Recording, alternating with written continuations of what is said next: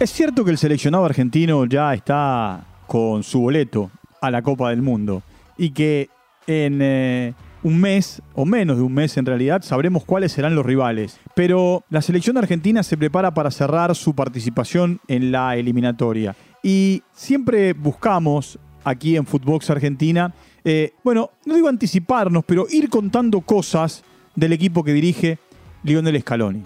Walter Zafarian presenta Footbox Argentina, un podcast exclusivo de Footbox. Bienvenidos como siempre, estamos comenzando un nuevo capítulo aquí en Footbox Argentina dentro de la plataforma de podcast de Footbox. Llegamos a nuestro episodio número 159. La cita va a ser el eh, viernes 25 de marzo, es decir, exactamente dentro de 22 días. La cancha va a ser la de River. Allí la Argentina va a jugar su último partido del año en suelo nacional, en suelo argentino. El partido se va a jugar 8 y media de la noche, hora local. Y, por supuesto, más allá que el rival no llega de la mejor manera, el rival es Venezuela, con Peckerman, alguien que pasó por el seleccionado y que seguramente a varios de los futbolistas eh, saludará. Eh, lo mismo Batista, que a algunos de estos jugadores supo dirigir en eh, el seleccionado para menores de 20. Bueno, la Argentina, más allá de que el rival sea Venezuela, va a jugar el 25 de marzo su último partido en condición de local. No va a haber más partidos por supuesto, también hay una gran expectativa para cuando salgan las entradas a la venta de que no quede un solo ticket de manera rápida, que todo se agote y que, por supuesto, el estadio esté repleto con un 100% de aforo para ese último partido en condición de local. Insisto, no solo en la eliminatoria, sino en el año. Y ahora voy a explicar por qué se dan estas particularidades. La Argentina después va a jugar un par de días más tarde, cuatro días más tarde en Guayaquil, nueve y media de la noche, hora de Argentina, siete y media de la tarde, hora ecuatoriana, y allí se va a cerrar la eliminatoria. Con el boleto asegurado, el primero de abril, en el sorteo que se va a realizar en Doha, la Argentina va a ser cabeza de serie. Es decir, que uno de los ocho grupos va a ser encabezado por el equipo de Scaloni. Y allí conoceremos rivales. Con un pequeño detalle, por primera vez vamos a llegar al sorteo del Mundial sin equipos clasificados, porque va a haber repechajes que se van a jugar en, eh, en el mes de junio, en la ventana de junio.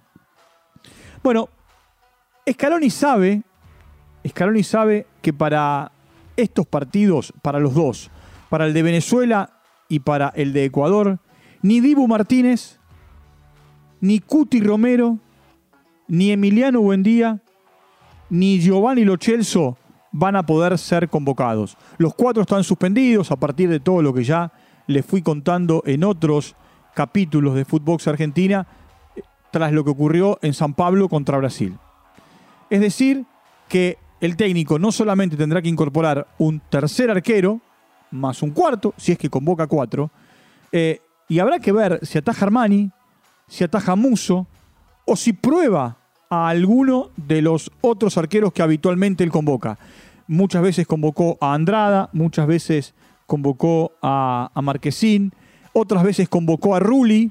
Bueno, eh, si hay algo que tiene hoy el fútbol argentino alrededor del mundo, son buenos arqueros.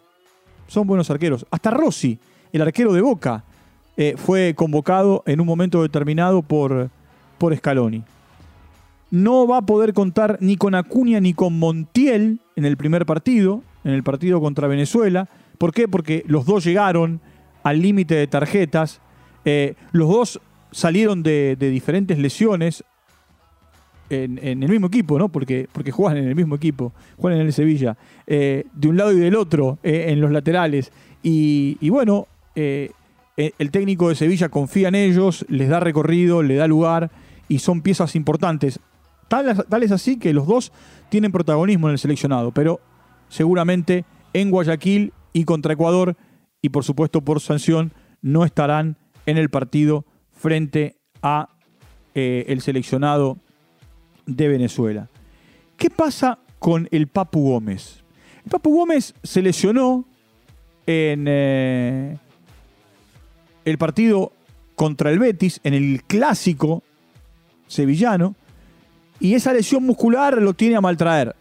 Hacen todo lo posible en eh, Sevilla para que Lopetegui, el técnico Sevilla, lo pueda tener en la vuelta del partido contra West Ham United de la Europa League. Y esto es el 17.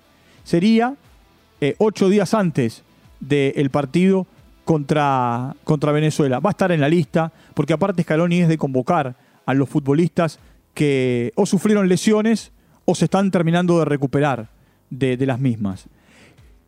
A ver, Joaquín Correa volvió a jugar en el eh, clásico de la Madonina, en el partido de ida por la Copa Italia entre Milan e Inter.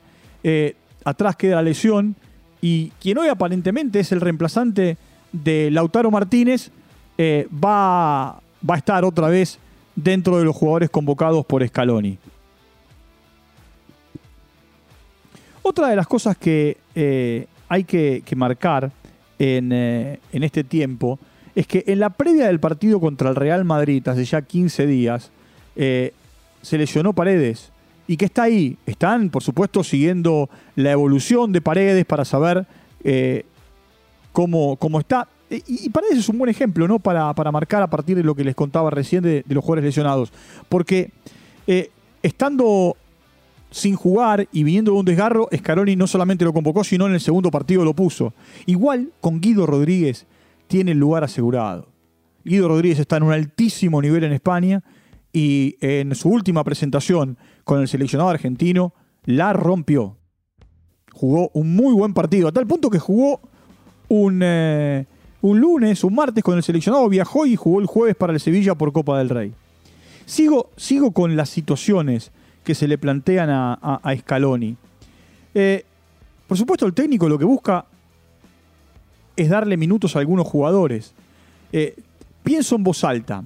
McAllister, Alexis, hoy en Brighton, en la Premier, no, no pudo jugar lamentablemente en los últimos dos partidos de, la eliminatoria. Eh, y, y, el COVID lo dejó de lado, hasta el punto que en un momento determinado fue desafectado de la burbuja. Y es muy probable que pueda ser convocado y que hasta pueda tener minutos, porque ya después casi no hay margen. Mire, vos que estás del otro lado, yo quiero que tomes nota. La Argentina va a jugar estos dos partidos de eliminatoria y después va a volver a jugar el primero de junio.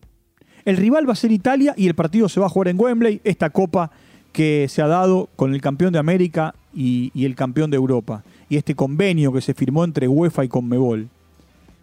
Va a jugar con Brasil. No sabemos dónde ni cuándo. Sí sabemos que va a ser en la ventana de junio. Y hay un partido más que está buscando el seleccionado argentino en esa ventana grande de junio para jugar un tercer encuentro y de esa manera poder darle el gusto al entrenador. Desde la AFA trabajan para, por supuesto, estos tres partidos, tanto el de Italia como el último que no tiene rival, que seguramente esperen el sorteo para ver, eh, buscar algún, algún rival similar al que le toque a la Argentina, porque rival directo no se puede. Y el partido de Brasil, bueno, se van a jugar en Europa. Puede que el partido con Brasil se juegue en Qatar, pero no se va a jugar en Sudamérica. Dos partidos en septiembre, en una ventana que va a haber de fecha FIFA, que tampoco se van a jugar en la Argentina. La Argentina puede llegar a jugar en Europa, en los Estados Unidos o del otro lado del mundo. Y probablemente, como desde Europa, los primeros días de noviembre se va a viajar a Qatar, antes de llegar a Qatar, o en Qatar mismo, la Argentina juegue un último partido. Ese es un poco el schedule, el organigrama de lo que se le viene al seleccionado argentino. El domingo llegarán aquellos que jueguen el viernes y el sábado, eh, pero a partir del, lunes 21 ya el seleccionado argentino va a estar trabajando en el predio Julio Humberto Grondona, en la zona de Seiza, muy cerquita del aeropuerto internacional, allí donde, donde tiene su, lugar de base, su lugar de concentración.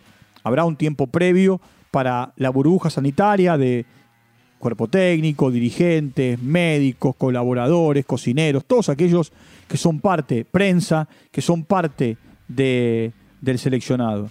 Y a partir de allí empezará a, a transitar el camino para que lleguen los jugadores. Recordemos que en la última burbuja la Argentina tuvo muchos problemas antes de viajar a Chile con los jugadores eh, que se habían eh, contagiado, con jugadores que habían tenido contactos estrechos. Eh, de hecho, Emiliano Buendía no pudo viajar por ser contacto estrecho de Alexis McAllister. y, y es la prueba de fuego para muchos. Para muchos. ¿Por qué? Porque en definitiva hay futbolistas que están esperando esta última oportunidad. ¿Qué va a pasar con Dybala? Dybala que ha tenido alguna molestia, la rompe en la Juve, pero ya hemos hablado de él mucho tiempo, no termina rindiendo en el seleccionado. ¿Qué va a pasar con Ángel Correa, que es indiscutido titular en eh, el Atlético Madrid? Fue elegido el jugador del mes. Y sin embargo, en el seleccionado espera. Es convocado, pero espera. Y así yo podría nombrar a, varios jugadores. De Paul, que es lo contrario, es titular indiscutido en el seleccionado y en el Atlético de Madrid a veces tiene que ser suplente y esperar.